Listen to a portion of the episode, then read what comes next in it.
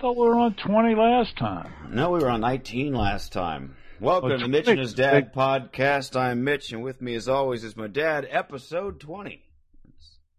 I thought, okay. Big 2-0 up in here. 20, 20 will work for me. Yeah, it's good stuff. You know what today, you know what today is uh, in history, don't you? Um, I feel like it has something to do with Martin Luther King because I keep hearing about him. Kurt Cobain Oh yeah, yeah, that's right. died today. Yeah, I read about that earlier too. Should have recognized that. I forgot to see, it said he was 27, but I, I forgot to remember the year it happened. Yeah, 1994. 98 or something? 94. 94. Yeah, I remember it well. I just saw Courtney Cox in a movie the other night. Courtney Cox or Courtney Love? Courtney Love, I'm sorry, Courtney Yeah. Cox. Yeah. Courtney Love. Yeah, it was uh it was kind of interesting. I'm trying to think. She's not been in a lot. She's been in. uh She was in that People versus Larry Flynt movie. She's she was in this movie about the uh it had uh Kevin Bacon and it was about a, a kidnap thing. Hmm. They kidnapped this little boy and uh and uh Yeah, I don't know. I I can't. I can't think of the name of it.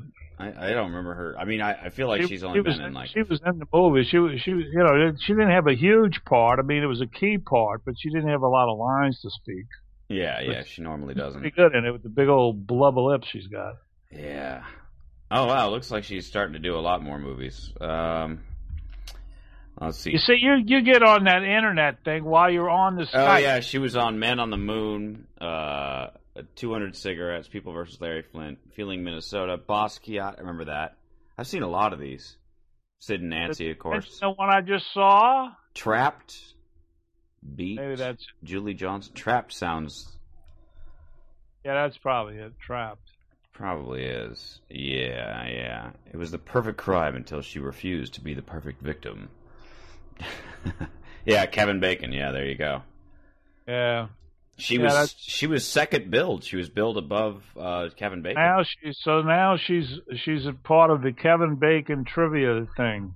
Oh man, how crazy is that? The connections of Trev of Kevin Bacon. Okay, then the next thing I want to ask you. Let me get my glasses on. Did you notice anything different by the by? Huh? So did you notice anything different? Oh yes! Oh my God! Yeah. Much better. Yeah, apparently so much that three minutes in you didn't notice. I- Too close. I didn't have my glasses on. Yeah. All right, we For talked people about at home, I shaved off the mohawk. That's what Dad is uh, commenting on. we get rid of the beard and take all the metal off your face. You'll be ready for the movies. Yeah, almost. There you go. Colin Quinn. Yeah. Colin Quinn. Yeah, yeah.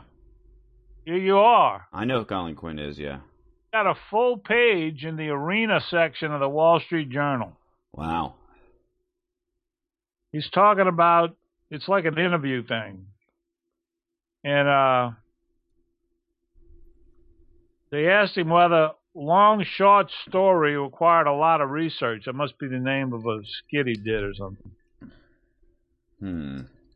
It says his answer to the question is most of it's human nature and Google. I wanted to explain how the Romans overdeveloped just like we overdeveloped. He's apparently taken uh, some lessons or suggestions from Jerry Seinfeld. Hmm. I don't get some of the stuff though. Yeah, I I haven't heard this bit, or I don't know if it's a book or what. He, had, he asked him. They asked him how did Seinfeld help with the show. He says he helped me physicalize stuff.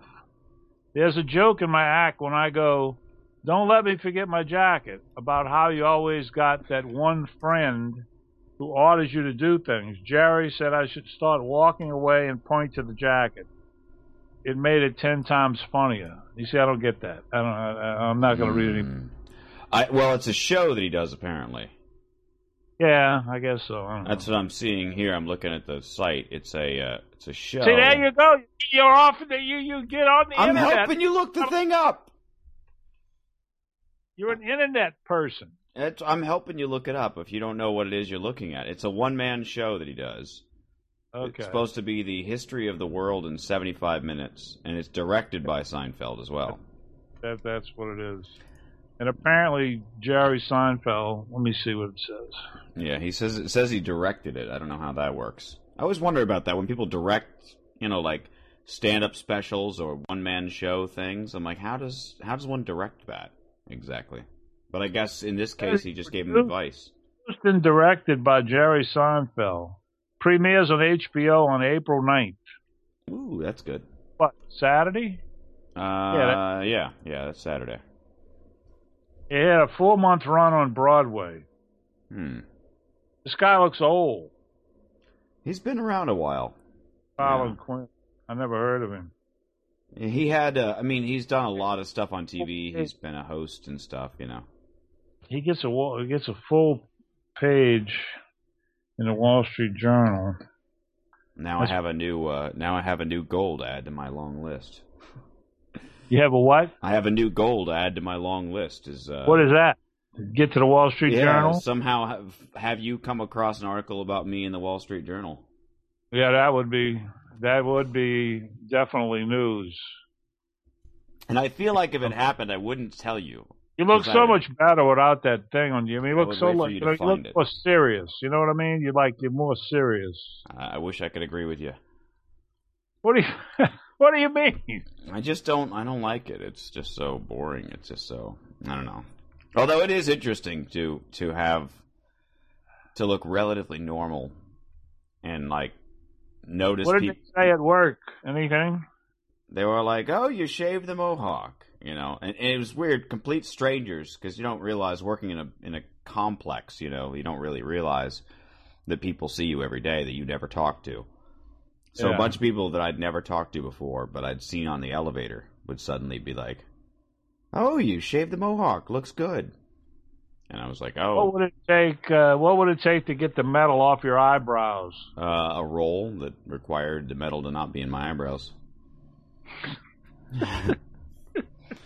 Same thing I did for you know. It doesn't need to be a big roll, even an extra, as I did on Entourage and uh, and uh, Leverage. You know. Yeah, but you saw. got to be able to try out for it and everything. Yeah, I take them out when I go when I go to auditions.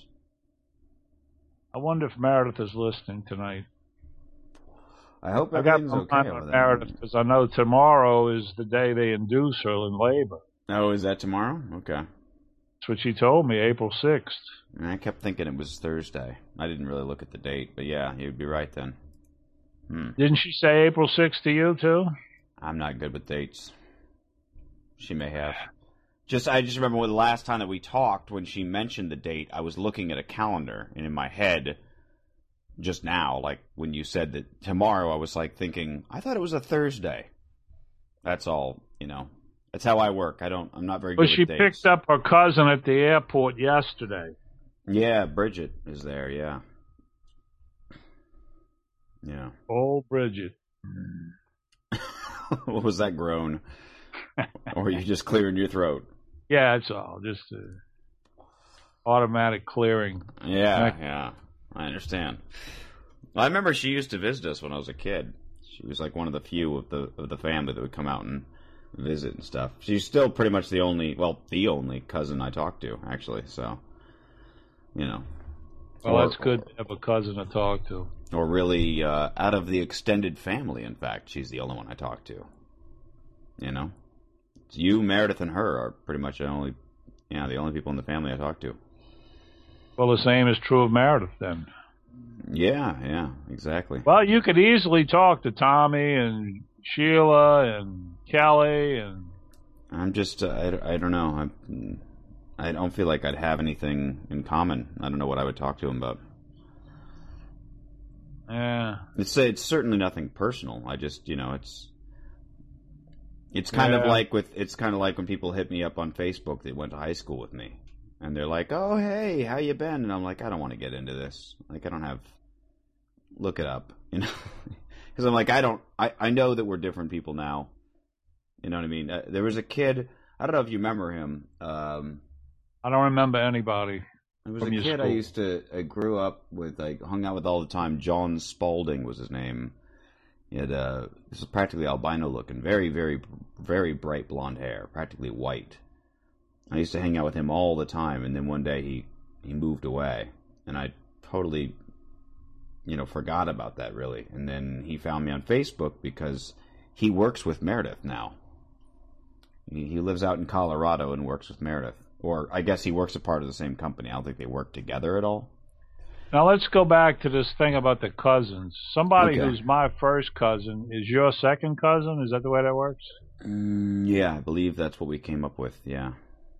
But you have a second cousin that's a DA in Manhattan. Ooh, good to know. You have another one that just spent uh, half a year in France. That's a scholarship student at mm, University of Mississippi, Ole Miss.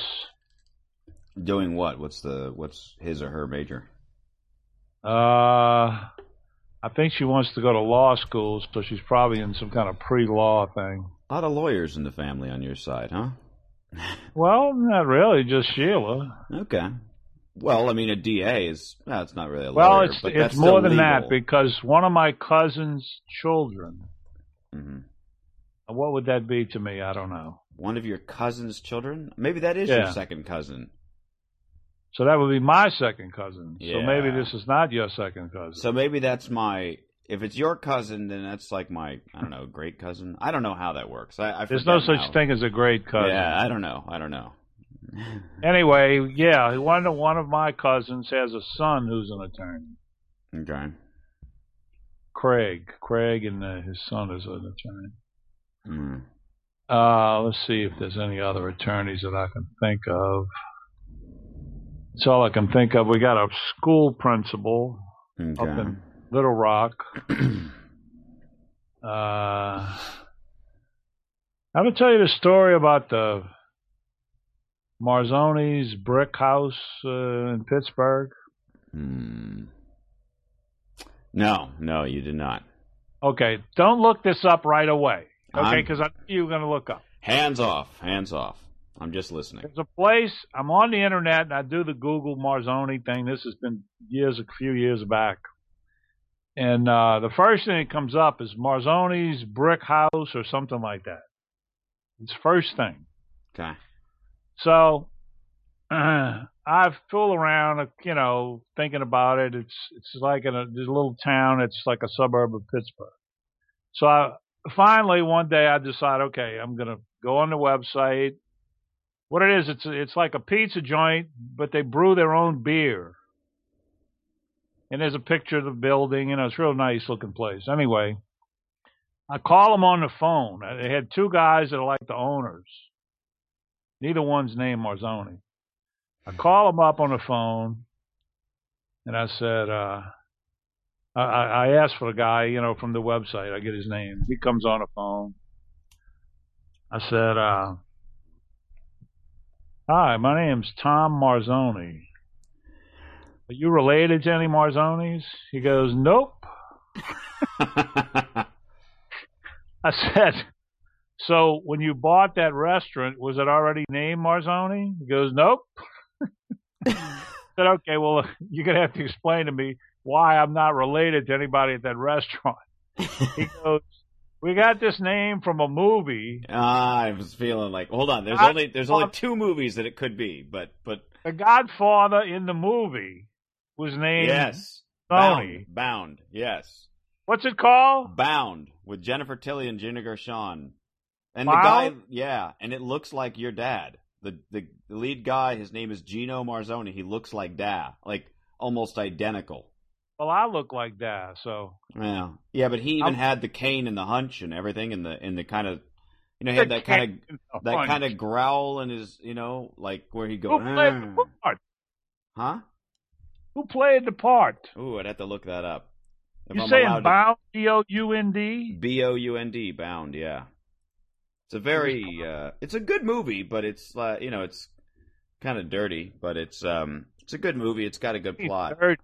What what, what kind of dirty? There's a lesbian um, under, you know, uh, subplot. Basically, Gina Gershon and Jennifer Tilly I don't team hear it. up. I don't want to hear it because I'm going to watch it. Okay, all right. Well, they're they're lesbians in a movie.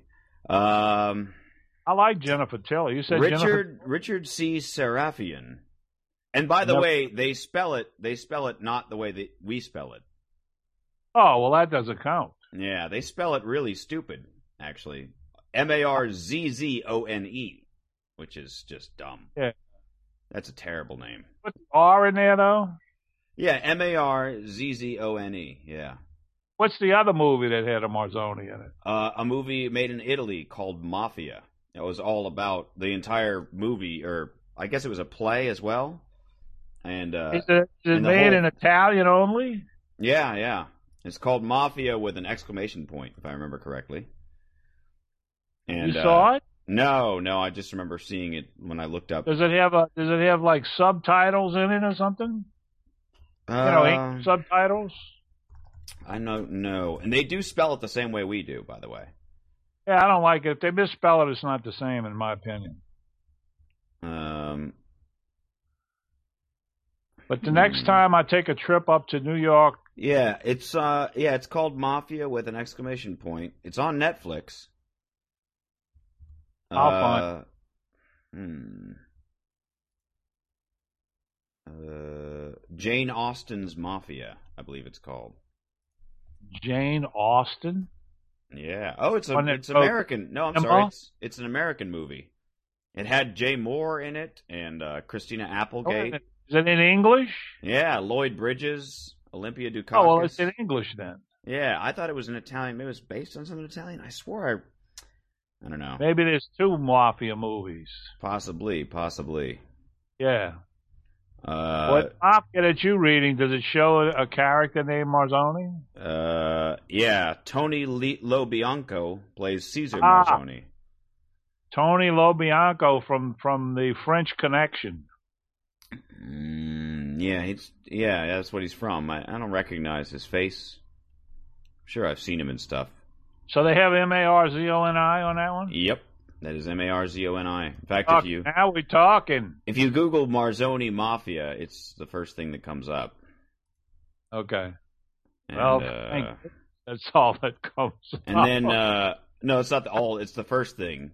There's also no, I mean, Marzoni Mafia. There's no telling what might come up. I don't want to know at this point. All right. I was going to say, I don't know who Abbott Marzoni is, but he also I don't comes up. talk about All this. right, all right. This subject to be I talking will, about. I will go ahead and uh, I will edit that out later then. All right, well then take it. Get get away from the internet. You Stop investigating. anyway, so those are the two movies that I can remember Marzoni being in. But I swore that Mafia there was like a like a musical, like an Italian musical called Mafia as well, that also used the Marzoni family, and I think that's why there was the American film probably based on that. I, I feel like Yeah, I would say that probably sounds right. Okay. yeah. So uh, Yeah. anyway, Well, well- so so he named the pizza after, and he spells it the way we spell it though. Oh yeah, and it's big on the big old thing on the sign. You know, the sign outside, a big neon thing, Marzoni's In Brick Pittsburgh. House. In Pittsburgh. Well, it's actually not Pittsburgh. It's some other thing, but it's you know, it's like a suburb of Pittsburgh. All right. Well, if I ever go to Pittsburgh, I'll I'll stop in and show him my ID. Oh, definitely. I'm. I'll be going up there to visit uh, Jenny's family. Lives in uh, Western New York State, which is right over the border from Pennsylvania. In fact, when you drive up there, you go right through Pittsburgh. well, you better get a picture outside of that place. Oh yeah, I definitely. I have one very famous picture of me in Buffalo, New York, besides all the pictures taken at Niagara Falls, of course. But I have a picture outside the Anchor Bar. Now you probably don't know what the Anchor Bar is. I'm afraid I am woefully ignorant on that one. It's owned by an Italian family, and they are the inventors of wings. Ah, yes, the famous Buffalo Wings in Buffalo, New York. Buffalo wings, that's where they originated, and there's no place on earth where it tastes better than in there. I mean that that buffalo wings, i- i- it's just incredible. we had Todd. We met Todd up there. He came up to. uh He flew up there, and we met him at uh, Jenny's family's house. And then I took him down to um, Niagara Falls, and on the way back, we stopped and ate at the uh, at the uh, Anchor Bar. Quite a spot.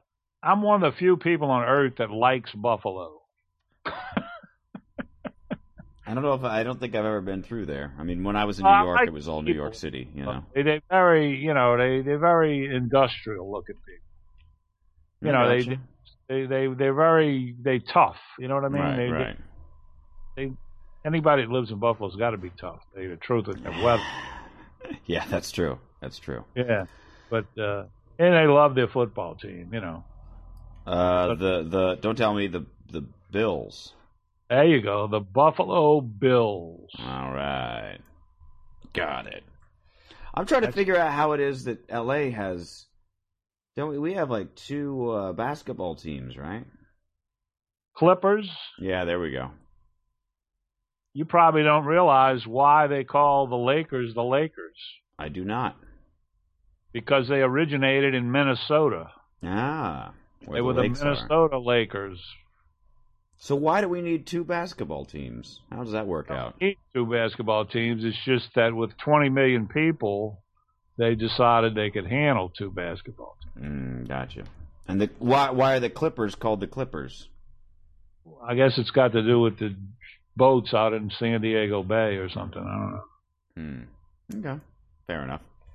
Yeah. I know for a while we had the Raiders. They were from Oakland, and then now they're what? The California Raiders or something? What are they? Oakland Raiders. They're back They to Oakland back again? to Oakland. Yeah. Okay. That was a terrible mistake by them, by the way. To, move- leave a market the size of Los Angeles with no NFL team is kind of ridiculous. Don't we have the Rams or something? The Oh. You know, we didn't we have didn't we have two football teams? You used to have, you used to have, you had, yeah, it's the St. Louis Rams now. Oh, well then that does seem kind of silly. So now You- LA doesn't have a football team. Rams, yeah. Hmm. Okay. You got Shows the. San Diego Chargers right down the street. Sure, and then the 49ers up in San Francisco. 49ers and Oakland are both in the San Francisco area. Yeah, yeah. Hmm. It's ridiculous. It's really, it's, it's really bad. We got the well. We had the number one hockey team for a long time, didn't we? Because of Gretzky. The Kings, Yeah. well, they weren't that good for that long. I don't know. I don't keep up on this stuff. I never kept got, up on they hockey. got famous because of Gretzky, but they were never anything like the name of the team, Hmm. Gotcha. Kings. I don't know. The Lakers are your historically great team. I mean, Lakers have won so many championships; it's ridiculous. Dodgers never used to be. Uh, The Dodgers were great when they were in Brooklyn. Then when they moved out there, it took them a while, and then they went through a period of having some pretty good teams. But they these last decade or so, they've been kind of floundering around. yeah, yeah. You ever been out to Chavez Ravine to the baseball stadium? Uh, for the the Dodgers stadium. Yeah. I mean, I've driven past it. Oh, No, good. never- yeah, but no, I've never been inside. No. you know, I, I it's it's out past um, Silver Lake, which is an interesting little town here. Uh, Love me some Silver Lake, but um, it's it's like if you go. long- Do you remember the long periods of time that I actually lived in Los Angeles? I do not at all. You don't remember coming to Los Angeles to visit me? No, not at all. When did you ever live in Los Angeles? I lived in Los Angeles. I lived in the uh, condos down there by Venice Beach. Really? When was this? This was uh, 1982 to 1985. Not the whole time. I was there for, you know, like periods of time. So, Three months, four months, then I'd come home. well, yeah, I'd been four years old to seven years old, I guess. Yeah. Yeah, you came over with you with your mother one time. I mean, I'm sure we have pictures of that. You know, we have pictures of us so. on the beach and stuff, but with the big I don't van. think there's any pictures of that period. Hmm. I don't know. I mean, I remember we used to take a trip out to California or out L.A. area, Disneyland, whatever have you, like every summer, or it seemed like every summer. Maybe I'm wrong. Well, you used to come when I was there. You used to come in the wintertime around, it's like between Christmas and New Year's up in that area. How is this an entire block of time that I have no recollection of? I don't know. God, that's the weirdest thing. I'm all tripped well, I wasn't now. there for like three years nonstop. I was there for periods of months, and then I would come back home and then know, go just, back. just knowing that you lived in, in Venice Beach when I was a kid, and that mom Can't- and I drove where I- out there to hard- visit you where is I, where I lived is hard to call Venice Beach. The condos overlooked Venice Beach. I mean, this where I lived was corporate housing. It was a very Mm. expensive place, which I didn't have to pay for. right. But uh, it Either was, way, you know, I don't remember this at all. I bet this is uh, this is all news to me. okay. Well, we don't need to talk about. All right. Well, I guess we won't talk about it. That's just you interesting. I don't mind talking about it if you think it's interesting. So you Yeah. you worked at a company and they they just they were like, look, we need you out there, Brothers. huh? Lehman Brothers, I remember that. I remember we oh. had the big T-shirts from them. financial consultants. Shearson and Lehman. Yeah, Yeah. Are they just Lehman Brothers now? Yeah. Well, they're the ones that went bankrupt here last couple of years ago. Yeah, I remember hearing the name and I was like, hey, I recognize that name. It was Shearson and Lehman. They're a very, very old company. And what was the other They one that? Shearson, uh, when they merged with Shearson, they that was kind of their downfall. Actually, Hmm. they were never the same after that. They, they used to be a very well-respected, high-end type investment banking firm, but merging with Lee with Shearson was bad news. In fact, that was the period where I also spent some time in New York uh, with them as well. Not as much as I did in L.A. though. Hmm. Yeah, I don't know. I mean, I can remember you leaving on business trips, but it would have. I was like, you know, seven, I was probably eight or nine by that point. I remember we lived in that house on um, what was it, Sweetwater, the one by the big park. And I remember when Mom got her job, or she got her first substitute job. I think you were away on all business. This, all this that I did with Lehman Brothers, we were living in the in the in the swimming pool house. Yeah, yeah. Well, I remember you working for them back then because uh, I remember the T-shirts. Yeah, Because I remember they were they fit you, but they were pajamas for me there you go. because they were as tall as I was. Well, that was an interesting an interesting time. I have a couple letters that your mother wrote, your mom wrote uh, while I was in L.A. And in fact, I even have a letter she wrote to Margie that Margie gave me Hmm. years later. Pretty interesting. Interesting. Yeah. She yeah. was I talking didn't about- know any of this. She was talking about being the wife of a stockbroker. Is that that really what you did? I thought you were more of Yeah. like a. Oh, okay. Okay. See, well, yeah, you're licensed as a stockbroker. Oh, I gotcha. You, you, you, you, they get you to do all kind of stuff. You know, I was doing the training stuff and all that stuff. Right, right. I was uh speaking of jobs, I saw this thing uh, earlier. Uh, I thought was interesting. It's a a brief list of um, underrated jobs that pay really well, and uh, we kind of talked about this before in, a, in an episode where I was saying that um, electricians and plumbers and stuff like that, the um what do they call it, trade jobs, if you will, um, are paying really well because nobody wants to do them anymore. Like everybody's, you know, I guess searching for fame or whatever. But if you actually get into it, you can make really good money. Searching for fame. I, that's the only thing I can assume. They're all doing what I'm doing, I guess. But uh, you know, like it says, electricians make an average of fifty thousand a year. The top ten percent make seventy three thousand a year. A locomotive engineer averages fifty thousand. Top ten percent make eighty eight thousand. An elevator install and repair person makes almost seventy thousand dollars a year average, and goes up to a hundred thousand. Things like that. It's just kind of fascinating. Farm and ranch How much managers. does a how much does a sales manager make? That is not listed on here. I didn't think so. No. The five trades and careers that pay well and don't need a degree are surprising. Dental hygienist, I thought for sure they needed a degree of some kind. And they make $67,000 a year average, up to $100,000. Well, Few- electricians don't need a degree. This is true. This is just, this is a separate kind of Plumbers. list. Um, a, a funeral director. Another one. These are just surprising that you don't need a degree for these. A funeral director. Fifty-five thousand dollars a year, no degree required. This is the one that really shocked me. Detective and criminal investigator does not need a degree. No, he does. He does need all of these things that you're talking about. All need licenses. Oh, sure, sure, license. They don't need degrees, but they're all licensed. I just assumed that a detective or a criminal investigator would need some sort of law degree, or not so much, you know, some No. kind of background in law. They got some people a long way from being college graduates that are detectives, yeah, particularly private detectives. yeah. It You know what I mean? that'd be the top ten percent making a hundred thousand plus a year.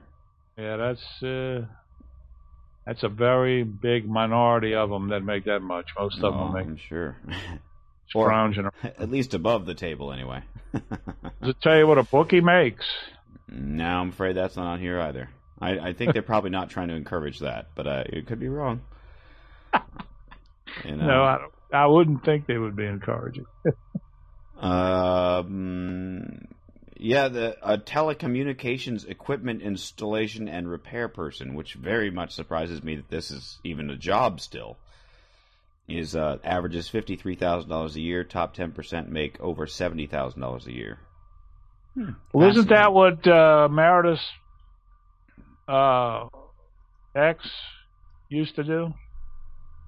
No, no, no, no, no. He He an installer of something. yeah, he installed home theater systems for like really rich people, like Does John he still McCain. do that? Yeah. Does he still do that? Yep. Still does. Well, that's a job that doesn't require a college degree. Yeah, yeah, and I mean it's that's one of those jobs that I think is pretty safe for quite a while because people are always coming up with new ways they want their home theater set up, and you know he's the, he does the crazy stuff where you you know twist a plant and a in a ceiling, you know the ceiling opens up and the thing comes down and things like that. He's all crazy about Yeah. that, you know. So I always wonder why he didn't do you know he didn't do anything too crazy at, at Meredith's house. So I thought you know I feel like if I knew that stuff and I had uh, discounts. see that picture? It looks like you. Or It is me. Yeah, it's got to be you. That's me. And dad's holding up a small photo of him as a child. That's my grandfather's house that I spent World War II at. No. Three story house. Three stories. Wow. Yes, tell me what that was like then. What was that like living through World War II?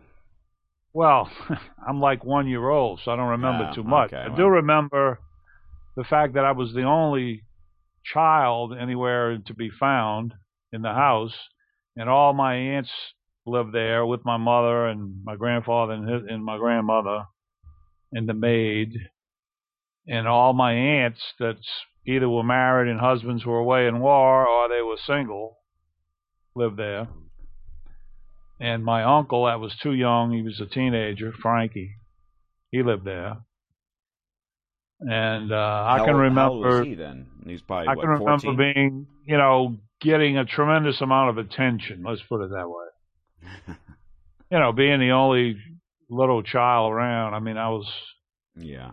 farted around and you know there's millions of pictures of me. I, if you saw the number of pictures that are taken of me in my babyhood, it's amazing.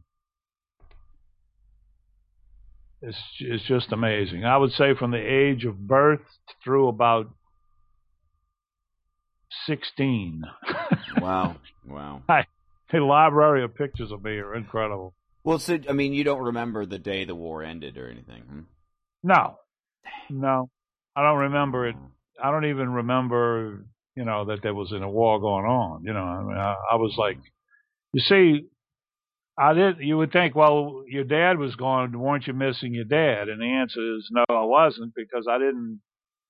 I connected that place to my grandfather. Right. Right. My grandfather was kind of in that position, I guess you'd say. I mean, uh, so he kept it, the situation such that I didn't realize. In fact, when my dad came home from the war and, and they, and my mother and dad and I were supposed to move to our own house, I went crazy. I mean, I was like, you know, it was like taking me away from my family. Right, because you didn't really know your dad because he was away when no, you were. No, I didn't young, know yeah. him at all. No, I didn't know him. I have a picture on my wall. It's one of my favorite pictures. If I could. Yeah, I don't know what I did with it. I had it up here. Well, I've been hanging these movie posters. Oh, there it is. Hold on a minute. All right. We'll take a look at the photo on the wall. Although, unfortunately, nobody can see this, but even still, I'll maybe I'll put it up on the blog or something. When my dad signed up for the Navy, he was stationed in, of all places, a place not near any water, Ottumwa, Iowa. What?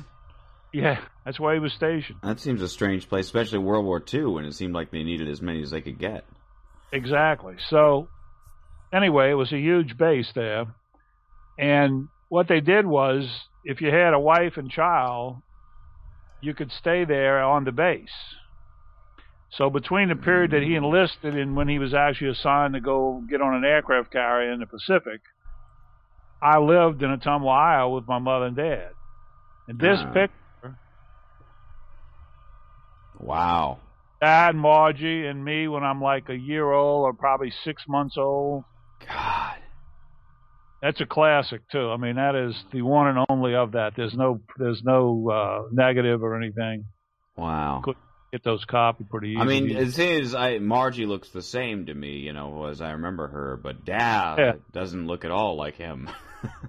well, Dad was quite a bit younger, and there's numerous pictures of that period because it was very cold and snowy. See, this was probably during the summer, obviously. Yeah. It's a very yeah. cold place. I've been to Ottumwa, Iowa since then as a grown man and was there in the wintertime and it's snowing and I mean it's like very cold. Mm. So I have some pictures of me uh you know in the snow with my snow outfit on and everything when I was like 6 7 months old, I guess. Gotcha. But I mean, you wouldn't believe the pictures there are of me. I mean, I just can't tell you. I mean, it's uh, pictures in Laurel, Mississippi, and pictures of Mardi Gras and Mm. Pensacola. I mean, it's just like, oh, So your a- your recollection basically of World War II is uh, the, the is pretty much your dad coming home. That's all you really knew of the war was just when the day yeah. And I home. remember, I remember the newsreels, you know, because my mother used to take me to the movies. I, that's the reason I Oh yeah. Movies. We used to go to the movies a lot, and sometime I would go with my aunt Ree or or uh, my mother and Aunt Ree, and maybe this girl Frances that was a friend of theirs, uh, Anna Lee, I should say, and uh, sometime I'd be like four grown women and me, and we. You know, we'd go to downtown New Orleans to the movies and take the streetcar down there and send it to Saenger or the Loew's State and um, they'd have newsreels. In those days, you had you had a newsreel and a cartoon, and then the movie. All right. Yeah. And the newsreels were, you know, really exciting. I mean, they'd have sports and celebrity things, and they were real fast things. You know, yeah. nothing yeah. lasted very long. So I, I do remember the newsreels of the war. You know, from my my aunts and my mother talking about, you know, that's where your daddy is, that's where Uncle Chub is, Mm. Uncle Dan is, you know, and all that stuff. There also exists letters that my grandfather exchanged back and forth with his sons, his three sons that were in the Pacific in the Navy. And in each of those letters, he mentions me, you know, what I've been doing and what he's been doing with me and all that stuff. but uh, I was very close to him my whole life. I mean, his whole life. He didn't. He died in 1964. Wow. But um, yeah, I was, you know, I mean, he was like my dad, I guess. I mean, I don't know what else to say. I, I didn't recognize that I had there was another man. I mean, I, like there's a picture of me with him holding me, Right. you know, but I don't remember that. I mean, I, I don't have any memory of it. Yeah, I mean, I got the same thing. I got pictures when when I could. You know, I was still the chubby kid with the long brown curly hair or whatever. when I was, I don't know, a year old or something, wearing some god awful striped shirt, and I don't remember. I, I look at it, I'm like, where was this taken? Like, what is it? What cabin was this or something? You know. Usually, a lot of them with like Tommy and Sheila, looking like Yeah, I got a lot of pictures of uh, of uh, times when you know you you had visited and we kind of saw everybody. I like to. I like. In fact, your mother, your mom, and I talked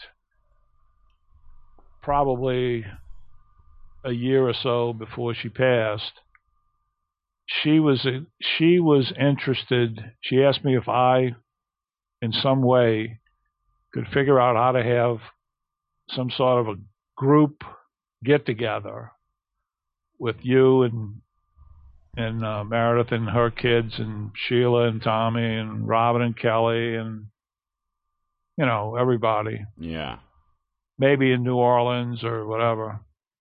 And I, you know, I told her that'd be something I'd love to do. It would just be kind of hard to organize it, but you know, I could give it a try. And then I remember discussing it somewhat with Tom and Sheila, and the time just passed, and she got much worse that that you know that last year. Yeah. It might be something you and Meredith would want to. In fact, I was going to talk to you guys about it when I saw you last, but there was no opportunity to do that. Yeah, it's uh, it's very hectic around around Meredith's house and stuff, or or getting her to. Yeah, and and and and I, to tell you the truth, when Tommy was married to Carol, Hmm. they used to come over in the summer with the kids, stay at my house. We'd go to baseball games and do stuff. And uh, after he got divorced and was single, he used to come with Robin. Yeah. And now he's married again, and uh, they don't come at all. Of course, Robert is, you know, Robin's going to be 20 years old this year. Ah, Jesus, I remember when he was born. Yeah, I I got the picture of him the day he came home from the hospital with me holding him. But um, I just don't see them. You know, they they just got their lives are, you know, they're just busy with their own lives. That's that's what Jenny always tells me to remember that. A lot of the reasons why your kids don't talk to you much or don't call you back or whatever. And I shouldn't say that meaning everybody, but just generally yeah, I mean, because you know you got things going on in your own life. You know? yeah, yeah. So you just have to kind of accept that as a parent. That's just the way it is. Particularly me, because I've lived distant from my kids a lot, yeah. and uh, so that's my fault. But uh, you know, you miss you miss that. that. That's why I enjoy this we do in here so much. I mean, it's just a way for you and I to be closer Yeah. and I wish there was a way for me to be closer to Meredith as well.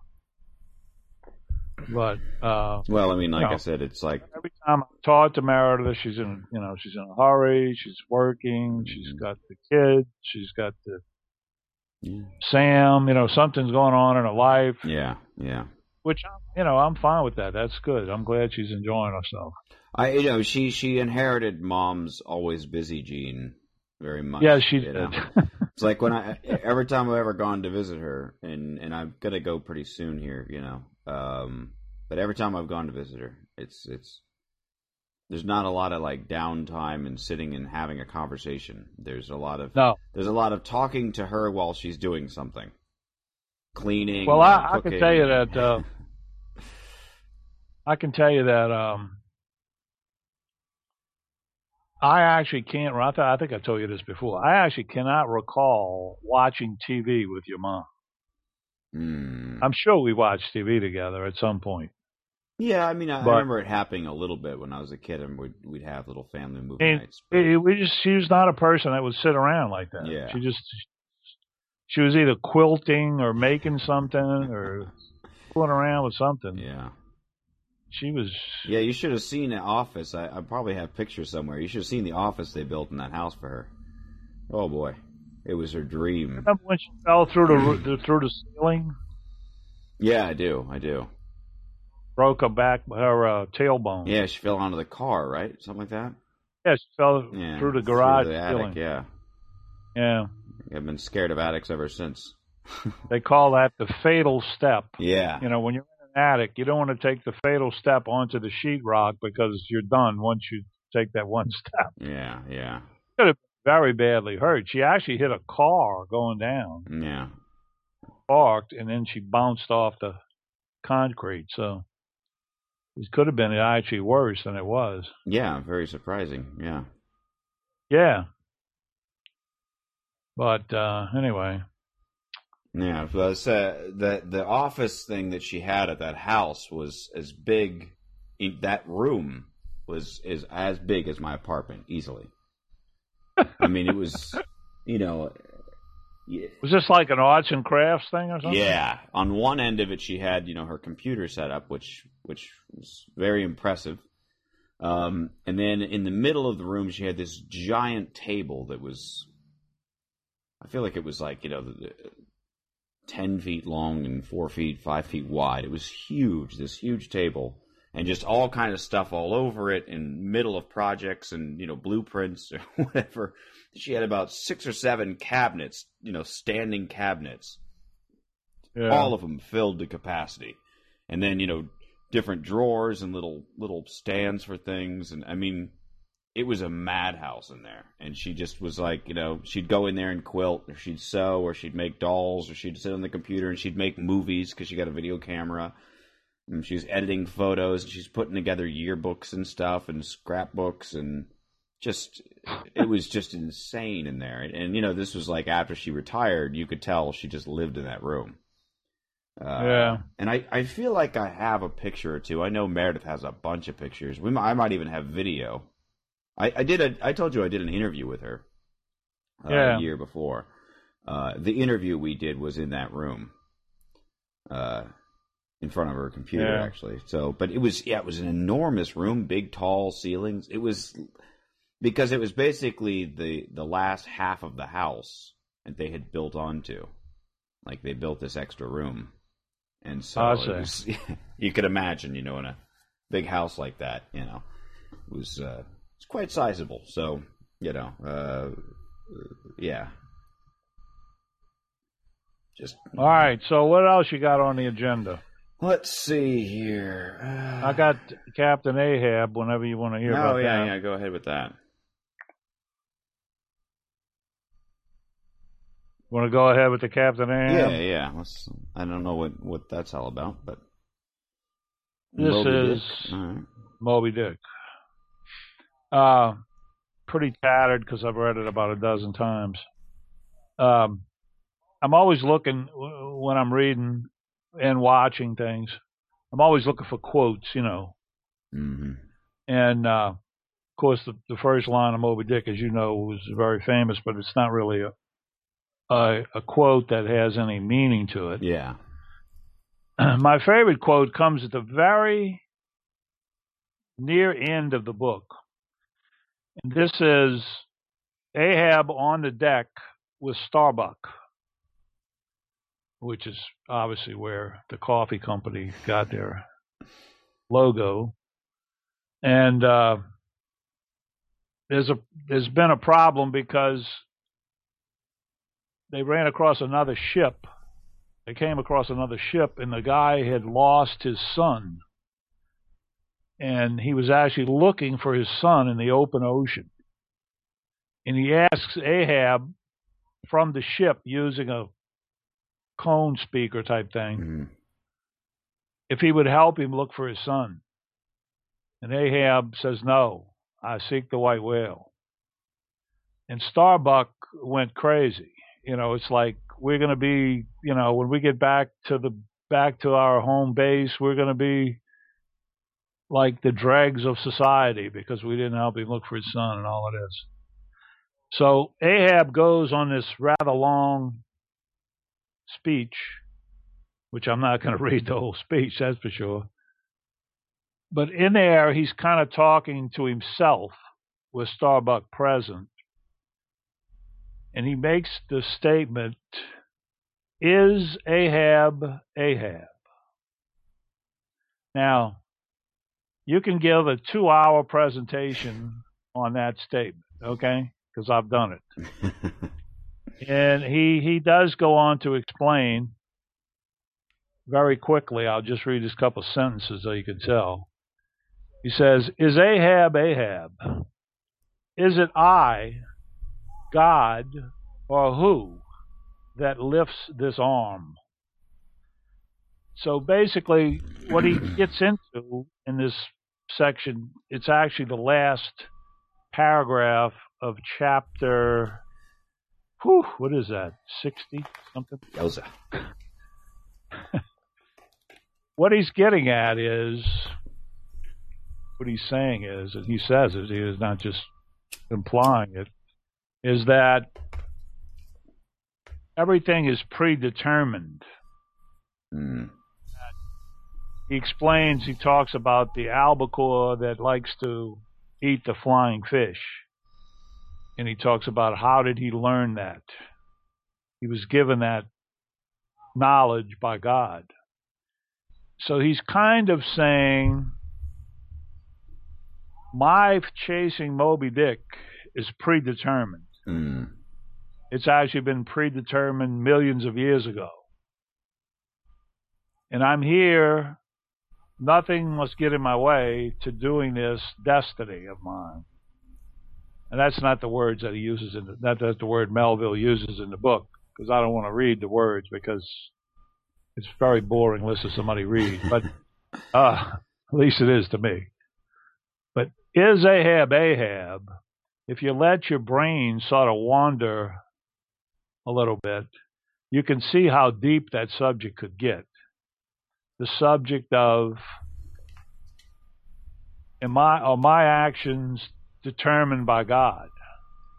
Or are they determined by my brain? Because God put my brain in there. Sure. So it, it is a very deep statement, and anybody that writes a book or a play that's able to get into that in the midst of the story you know, I mean, that's genius, is what that is. Yeah, yeah. but It's the reason why this is probably the greatest American authored book ever written, because it's filled with these kinds of little thoughts that he's putting in Ahab's mind or in in uh, Ishmael's mind, who's who's uh, actually telling the story, and uh, I just love that kind of stuff. I mean, I, I just really do. And of course, with my present religious status, mm-hmm. came reading it again recently. I, I, it became even more uh, interesting to me that this was probably Melville's philosophy of life. If you you know, because a lot of people would say that about the author that writes, you know, somebody's words that that's that that's what he's doing. But anyway, is Ahab Ahab? You can you can use that in a lot of different ways. But yeah, that yeah. is the most famous quote in the book, and this is a very long book. yeah.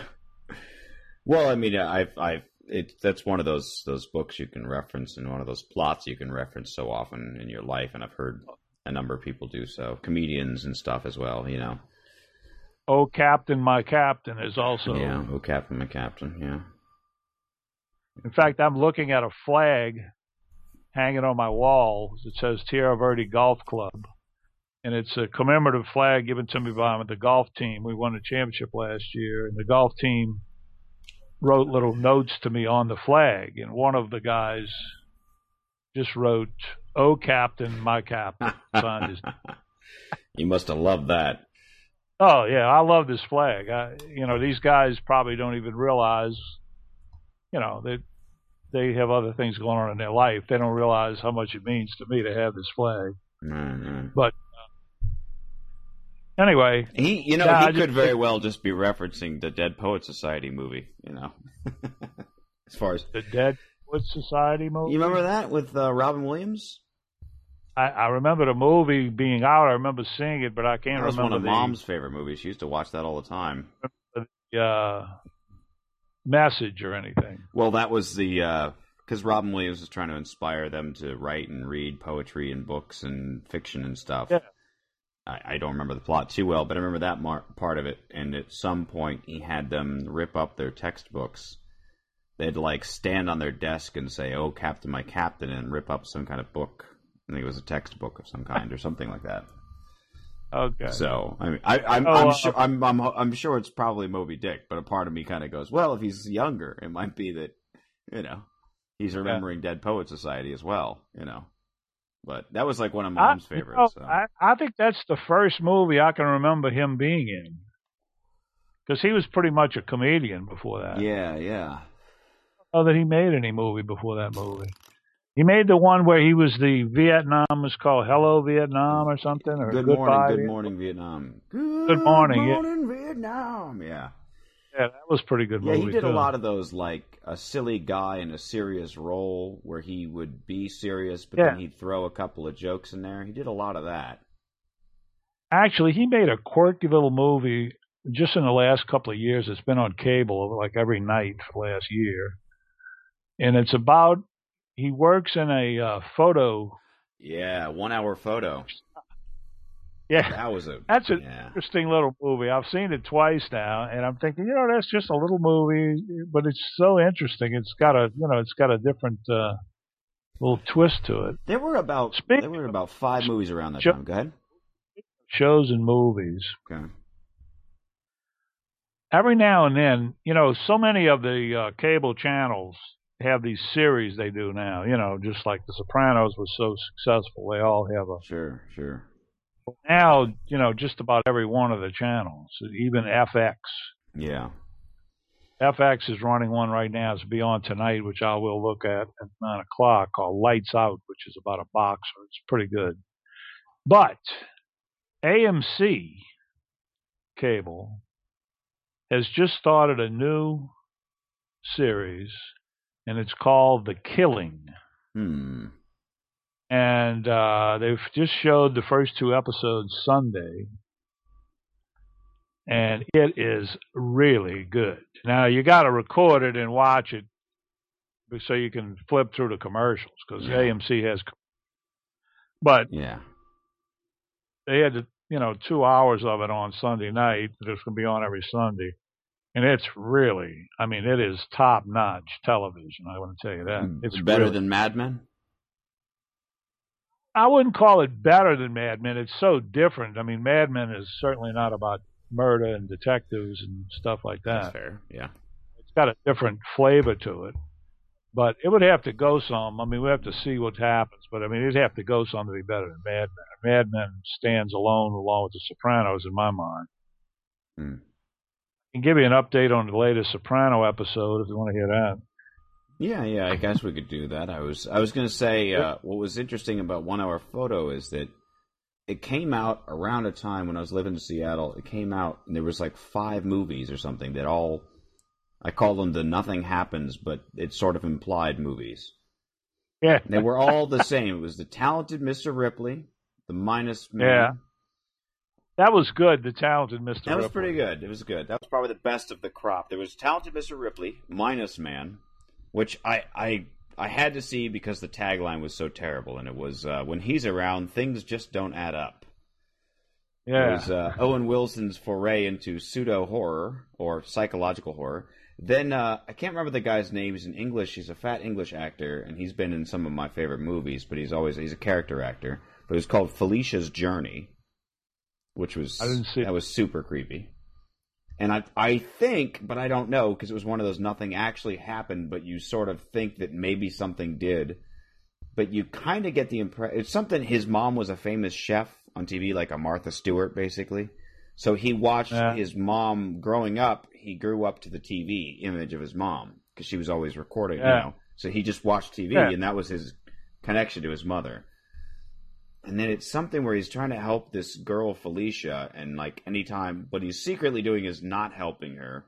But then he's like, "Oh, what happened, Felicia?" You know, and I Oh, think I, I feel like you get the impression at some point that he like cooks her, but I don't know because nothing happens. And then there was one hour uh, photo, which was very, you know, kind of all these various things where nothing really happened, but it was all about some creepy dude who had an obsession with some chick or you know something like that. I wish I could name this movie that I watched over the weekend on cable. It's a fairly new movie, and it's very popular. You would know it right off the bat if I said the name. It's it's three guys that lose all memory of the night before. Dude, They go into a wedding. dude, where's my car? Oh, The Hangover. The Hangover. Yeah. Well, normally, let me just tell you that normally, because I read the review in the Wall Street Journal when it first came out Right. earlier last year, I mean late last year, Mhm. and I, w- I remember thinking to myself, you know, now this is a good premise for a movie, but I just can't stand the foolishness. Mhm. So here it was. It was raining. It was windy. I couldn't play golf. and the movie was on. I said, okay, I'm going to watch this. All right. Well, I got to tell you, I actually enjoyed the movie. I mean, it, it was a little bit gross, but Sure. it, it was well done. It, you know, it, it had, it was, it was good. It was unpredictable. Yeah. Oh, it, it, did you see it? That was that's the consensus from everybody I've ever talked to about it. Is Well, that's good. like I'm glad. I, you know, all of them and myself included were like, it's just another couple of dudes party in Vegas and get blackout drunk movie. And I thought I'll go see it because I know some people in the film and you know, I like a lot of those characters and let's see what happens. And yeah, surprisingly really good. I mean, I know a number of people who who haven't seen it that still go like, "Oh, it's a frat boy movie" and all this stuff. And I'm like, I'm telling you, everybody thinks that. And then everybody I know that watches it goes, "It's actually really good." At the end of the movie, they had the gay Asian guy. Yeah, yeah. He uh interesting story That about that guy. that guy was good in that movie. I don't know where they found him, but he was really good. He's he's a fascinating guy. That's Ken Ken Jeong, I think his name is pronounced. And he's actually Really? yeah, he and his wife are uh are are surgeons. He's a Really? yeah. The physician. Yeah, here in California, no less, in Sherman Oaks, I believe, uh, or they they, they were, huh? Are they practicing surgeons? I mean, Not anymore. Uh, after that, you know, but he No, he wanted LA, to break into acting, so what he had to do is get up super early, do his rounds, you know, at the at the hospital, and then he'd have to go to auditions, and he'd get calls while you know while I was doing auditions and stuff. very good in that movie. He really was. Yeah, He was very. You know, there's a little bit of every possibility of human nature in California. yep, I mean, every possibility is covered. yeah, yeah, It really, it really is a. a in fact, it's really what made California grow and prosper for so long was this nature of anything is possible. yeah, yeah. the feeling you had, you know. the California okay, dream. so that was real. quick. All right. This episode, Oh, I was gonna say they're making Hangover 2. I just saw the trailer for it yesterday. oh, So they'll probably mess it up. eh, I'm Uh, curious myself. It looks a little silly, but The episode where where uh, Uncle Junior gets his hand stuck in the garbage disposal. I don't know if you ever saw that one. I, I probably did. Uh, It's It's also the episode where Tony's. is that where they're calling him? He can't get to the phone though. Yeah, right. He can't get to the phone. Right, He can't move from the sink. He's got his hand down in the sink, and he's there for like six hours before they finally somebody comes over to see him and they get him out. But there's a bunch of interesting things that happen in the episode. One, it starts off with a giant garbage truck backing up into the front of this rest- restaurant deli and emptying the garbage in the guy's front of his restaurant, in, outside the front door. Hmm. And what it is is he complained, you know, because they run all the waste management Right. companies. right. Oh, I think I remember this. Yeah. And he he called and complained about his garbage, and he and he and he didn't like the way they picked it up. I'm totally unsatis- dissatisfied with the service. So they said, okay, well, if you don't like our service, we'll give you your garbage back. So anyway, that was that. Then then Tony is going through. You know, he started the anxiety attacks like three episodes ago, but now they've progressed to the point where he's having them in public. You know, like they're at this uh, convention, this uh, waste management convention. it's actually a golf tournament, and he, he passes out. You know, with all of his wife and everybody there. He's having, you know, you know about the anxi- anxiety attack. yeah. so yeah. upset with the with the uh, Dr. Murphy because she can't seem to take care of these exam these uh, anxiety attacks, and, and and Dr. Murphy's having problems because she knows she should stop treating him, but she feels a professional uh, obligation to try to help him. So she's begun to drink between appointments. She's starting to become an alkie, and uh, Tony has effects on many people. then there's a guy that's selling drugs on his garbage collection route. So Tony has cut off that source of funding, which is allowing one of the captains to go to Junior and another complaint about Tony and whether they should do something about it and all that stuff. And uh, as usual, there's about 12 things on the plate hmm that's going at the same time. But nobody gets killed, or uh, he does have the one little sex scene with the secretary from the waste management company in the office, uh, which was, you know, pretty. It's like somebody's daughter or something, right? No, no, no. It's just a secretary that supposedly he was told when he met her that she was a born again Christian. Of course, I don't know why they would have to do that to to the character, but anyway, that's the one he ends up doing it with, and uh, it's pretty it's pretty uh, graphic, I guess you'd say, Hmm. that scene. But um, you can see that I, I always forget the guy's name, but he's about to marry Tony's sister. Oh man, he's a very unlikable guy. He's he's the guy that ran over the the guy and put him in the hospital for life. I mean, Oh yeah, paralyzed. yeah, yeah. There was there was two different ones. Rich, Richie, Richie's his Uh, name. Pantoliano, right? Or no, no. No. Richie was the, the kind of. Uh, he hasn't come on the picture yet. The, he's this coming. is the huskier Italian guy. He's not really husky. He's, he's actually kind of short. He's real ugly. Yeah. He's got a shape to him. He's kind of wide in the middle, but he's not really fat. It's just a big waistline. He's a little small at the top, so he's a real funny looking Yeah, I feel guy. like he was in four rooms once. I feel like he was in the third room as well in that movie, Four Rooms. But yeah, yeah, I think I yeah. But he he's he's getting ready to marry the the the, the daughter. I mean the sister, the big fat sister. And uh Who you just the whole time you're like, when is she gonna get out of the picture? oh man, she drove me crazy. Oh yeah. It's the only part of The Sopranos that I usually fast forward is when she's doing something that is just. I mean, she drives you crazy. She's one of those people, you know. It's uh, that kind of thing where Yeah. where you know their life is a wreck, and they'll always whine know who about that their is? life as a wreck. That's Turturro's sister, What's that? John Turturro, whatever his name oh, is. Oh, really? I didn't know that. That's his sister.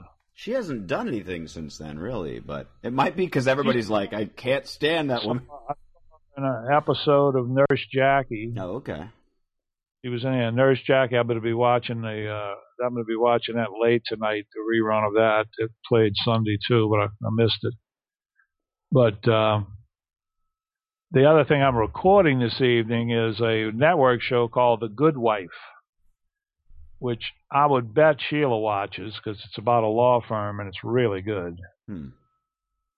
But uh, Jenny likes it too, so I, I record it and that way she can watch it when she gets a chance. You know what? I there was one thing in The Sopranos that was that was clearly an important thing that I never understood. Um, What was that? because they made, I feel like it stretched out across like two or three episodes. But here that What was it? he wanted that painting done of him, and, he, Yeah. and then he didn't like it because of the horse or something because he had to kill the horse or something. I think, and then Yeah. and then Paulie took it and had No, he didn't kill the horse. The horse burned oh in yeah. a fire. Well, I just remember the horse died at some. So he didn't want. So then Paulie got the painting and then repainted him as Napoleon. Yeah. And Tony seemed duly pissed both that he looked like Napoleon and that Paulie wanted the painting up in his house. I I would say number one was he was told they were told to get rid of the painting. He didn't want the painting anywhere around. He never wanted to see it again. Okay. So the fact that Paulie took it out of the garbage can and hung it up in his house, that by itself ticked him off. The fact that he was posing as Napoleon next to his horse uh, didn't add any promise to it at all. But uh, Hmm. it was a, you know, it was just one of those things where something that he didn't want to be reminded of that horse. Mm. Okay, that makes sense. And yeah, and uh, he didn't think that the, the the the portrait of him looked like him. That was the other thing. He didn't like the way he looked in the in the picture. Yeah, I felt like he was Act- kind of just saying that instead of admitting, you know, that he had feelings. You know what I mean? Yeah. That's, oh that's- yeah. Oh, definitely. Definitely, that's part of the whole thing. I mean, he's always having to be this other person. You know, in fact, the more you watch it, and now I've watched it enough that I can talk about that part. The more you watch it, you understand where Chase is coming from that wrote it and created it. It's that he's actually the reluctant Don, is what he is Yeah. Yeah. because everything is an aggravation to him. Everything. Yeah. I mean, he's aggravated by everything. And in fact, this episode, he complains. See, he made a deal with his wife about fooling around anymore. Of course, he does that about four times over the course of the 87 episodes. But he tells the uh, Dr. Melfi that one of the reasons he's bored with life right now is he promised his wife no more fooling around. Well, of course, in this episode, right after that, he bangs away on the secretary. So he was in a real good mood after that. That's kind of what you see in his character. He's in his best mood when he's having sex. hmm After he has, you know, after he gets a girl and goes with it. I mean, that usually makes him happiest. However, he ends up, as you remember later on, uh, where the girl actually calls his wife, the Russian girl, Yeah, I remember that. Yeah. the skinny, sexy one. And then he ends up with the girl who's missing a leg. Oh, jeez. Well, that's the that to me was the most shocking episode of all of them. Was the one where he and Carmela have a fight, and I mean a fight. Right, right. Yeah, because She was so good in that scene that there's probably no one else could have done that scene, but she was just awesome in that scene. Really, yeah. Course, she's awesome anyway. I mean, she's just the best there is, as far as I'm concerned. Well, he had a weird thing with that Russian girl because I remember he also got upset with, I probably after that episode, after the Russian went to the wife or something. But I remember he got really upset with her. Maybe that's why she went to the Oh, wife. no, Where he- Russian with the wife happened after that. I know what you mean. He started. She she started going out with the uh, with the Yeah, with the, the, with investigator or the DA or something. Huh? The congressman guy. yeah, and then he goes in and beats him with a belt. yeah, he beats him up like a little boy. Yeah, Whips him. Yeah, that was a very weird that- thing. Symbolic the way that he beat him up. And then because of that, she went to the wife. I feel like because she was like, "This was the one thing I had now, like to make me happy, and you took it away, so I'm gonna go after you." Well, I feel like there that was a couple like things that happened in between those two those two things. Oh yeah, because she had said she can't sleep with the guy anymore now that she saw him getting hit like a little boy. She said he's not Yeah. a man anymore. So then she tries to get Tony again, and he was like, "Stay the hell away," and she didn't understand. And that's yeah, Yeah. yeah, yeah. And uh, you know, then is what's coming up next in the way of a series of episodes is the Pantoliano guy shows up with the horse thing, Right. and then shows up with the girl. He ends up with this foxy-looking girlfriend, and Tony wants the girlfriend. That was the one that like hung herself, right? Huh? I feel like that was the one. No, That... the one hung herself was the car salesman, Oh, that's right. Yeah, yeah. the girl that had the Mercedes selling Mercedes car. She was sexy. Yeah, she was a all right. That girl, Yeah, she was definitely in there. she was good. Yeah. Don't see a lot of her But, uh, either. could fight about the Sopranos, but anyway, I thought I'd I thought I'd give you my two pieces, which would be is Ahab Ahab and uh, the Sopranos. That that was that that was that's about That's it. That's the highlight. That works for me. Yeah. And then I wanted to tell you about the killing. You need to check that out. I'm just telling. I'll I'll take a look. I'll take a look. I'm I'm really bad about catching shows, so I have to. I mean, everything's Well, you got to record. You know, you got to DVD it or whatever you got. yeah uh, not DVR. Yeah, yeah. DVR thing, and then watch it because you don't want to watch the commercial. Yeah, that's. I mean, that's the thing is that's the only way I watch TV anymore is on DVR, and so there's almost nothing I, I actually ever catch. I have to I have to catch a few minutes of something and go, you know, I could stand to watch this again sometime, and then it's in my Yeah. list, and it's like I don't have many. There's five, six shows maybe. You know, they're all like. And it's silly because they're all on demand. Like Showtime, HBO stuff is all on demand anyway, so it's almost. you Yeah. know. The only other thing I tape. I, I, uh, mean, I basically record just stuff that has commercials. That's what I. That's what I record, and I record golf and stuff like that. Yeah. Well, it makes sense. Anything with like commercials or or where you you just you know yeah you can fast forward. That would be the ones to record. I just Definitely. you know I like being able to you know pause, rewind. You know, oh I missed something. I should go back to that. And it's like the on demand, the rewinding is real terrible. So I you know I end up works better on the DVR. The the only one I can really watch with any regularity that I DVR is that uh, Pawn Stars. Really like that show. Pawn Stars. Yeah, it's about a guy's in a pawn shop in Vegas. Oh, it's a reality thing. Yeah, but it's I mean the way the History Channel does reality shows is how I like reality shows done. It's just it's just it's a snapshot of their lives, and there's not a whole lot of drama and stuff. But in recent episodes, they've really been trying to like make characters out of everyone and like set up what are clearly not real scenarios. Or like the situation is real, but the reactions and the lines are clearly written Yeah. and it's just it's getting a little weird where I'm like, just go back to the classic because the whole thing about it is watching these people bring in weird items that you kind of didn't know existed, and and then I play a little sort of game just by myself because I don't really sit around and watch TV when people are over. But I play a game where they'll come in and they'll they they do a pre-interview and they'll say, uh, "Today I'm coming in to sell my you know bike from the 1930s. It's an older bike. I got it from my grandfather.